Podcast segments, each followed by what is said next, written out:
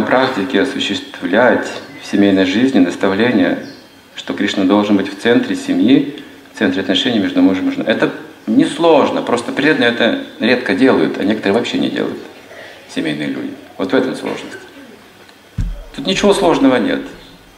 В центре а, отношений мужа и жены должно быть Шраваном, Киртаном, все. Вместе говорите, читаете книги, обсуждаете, вместе пойте киртаны, хотя бы какое-то время в течение дня. И все, все просто. И будут строиться параллельно духовные отношения. А материальные же уже есть. Муж и жена, естественно, материальные отношения. Но нам нужно что делать? Нам нужно духовные отношения развивать при этом. Вот параллельно. Значит, Шраваном, Киртаном должен быть так же. Если вы приглашаете в дом гостей, это очень благоприятно в сознании Кришны для развития. Для воспитания детей, для отношений мужа и жены, для чистоты в доме. Это все очищает. Приглашайте приятных.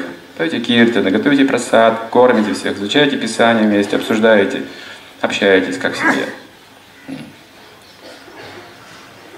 Вместе мантру повторяете, муж и жена, садитесь. Очень хорошая практика. Иначе вы так и забудете, что она душа, и он душа. Она что ли душа? Она ведьмой стала уже, эта душа. Он что ли душа? Похотливое животное, я знаю его. Туда смотрит, сюда смотрит. Вот такие отношения будут. Если параллельно развивать духовную практику, вот все таким образом становится.